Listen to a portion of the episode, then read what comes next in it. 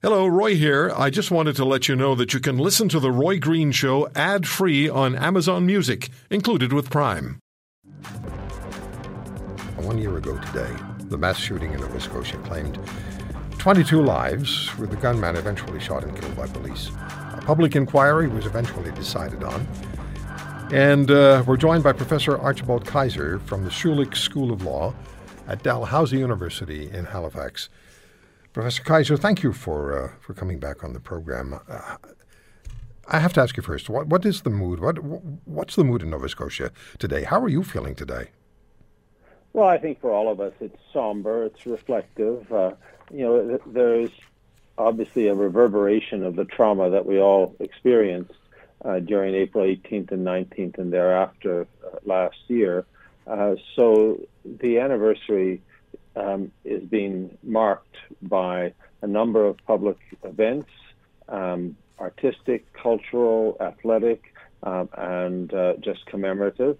Um, and uh, I see everywhere in the stores and public buildings um, a reminder that there was a 3 p.m. Uh, two-minute silence uh, uh, to help us uh, reflect on what happened. So overall, in this small province, which was so terribly affected um, by this horrific series of crimes, um, it's it's a difficult day.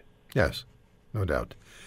Uh, when you and I spoke, some this is so hard to put into words. You just feel very strong emotions when you think about that day and what happened to people who just began their day and expected to have a, a normal day.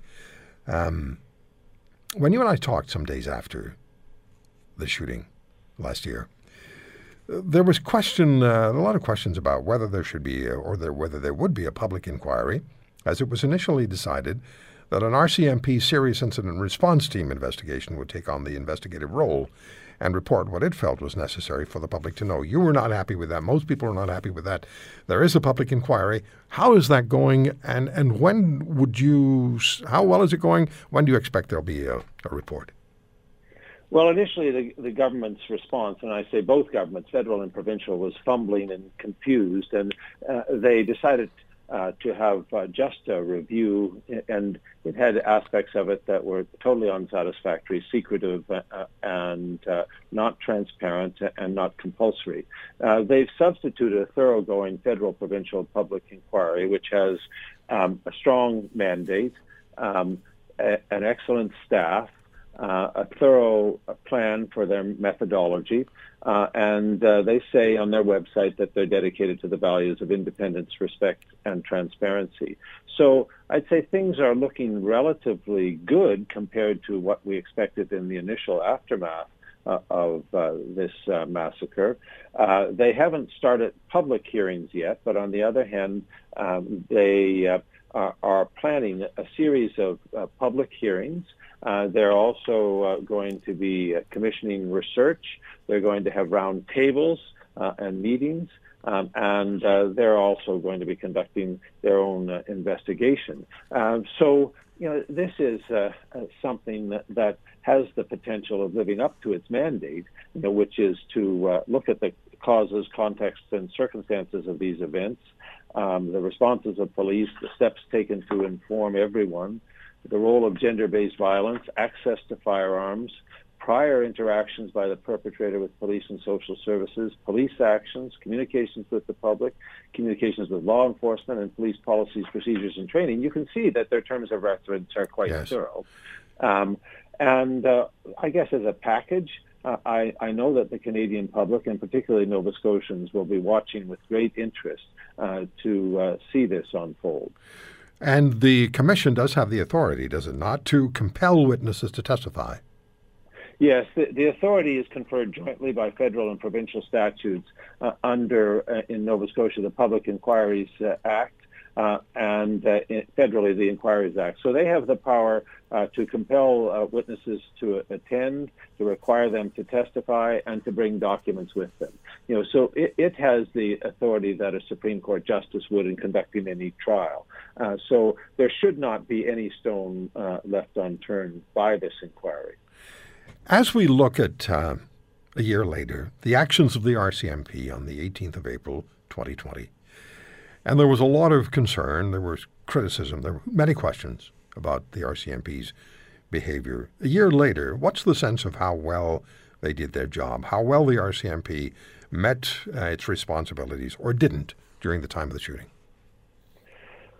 Well, I, I, think part of the mandate of the inquiry will, will be to uh, look uh, historically at uh, the conduct of police services with respect, you know, to the perpetrator, uh, to consider issues of possible preventability. So, so that'll that's certainly part of this picture in terms of the policing issues. Uh, but in terms of the actual events th- themselves, um, they unfolded in a way which uh, permitted uh, the uh, uh, the stream of criminality to continue over a period of 12 hours, uh, eventually uh, ending in the um, deaths of, of 22 uh, victims. So, you know, there's much to answer for here. Now, that said, you know, we'll wait the you know decision of the inquiry to see where there were shortfalls. I don't doubt that in the clear light of hindsight, some aspects of the police performance, uh, you know, would turn out to be less than best uh, practice.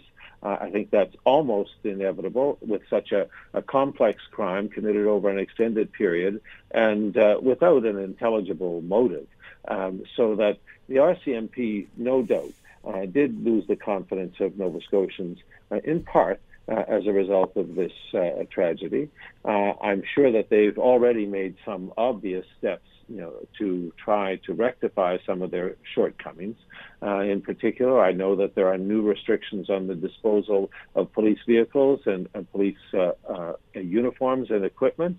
Uh, I know that they have new rules with respect to the identification of officers when they're conducting uh, stops. Um, and uh, I believe there are new protocols with re- respect to the issuance of uh, warnings to the public okay. in the case of terrible uh, uh dangers like All this. Right. So there have already been some of the uh, uh, let's call it the low-hanging fruit uh, that uh, has resulted okay. in, in, changes in police practices. Professor Kaiser, thank you very much for taking the time. Uh, I wish we had more pleasant things to talk about, but it's extremely important that this uh, public inquiry get to the, the truth and You're most welcome. appropriate things are done. We'll continue to take it in. If you want to hear more, subscribe to The Roy Green Show on Apple Podcasts, Google Podcasts, Spotify, Stitcher, or wherever you find your favorites. And if you like what you hear, leave us a review and tell a friend. I'm Roy Green. Have a great weekend.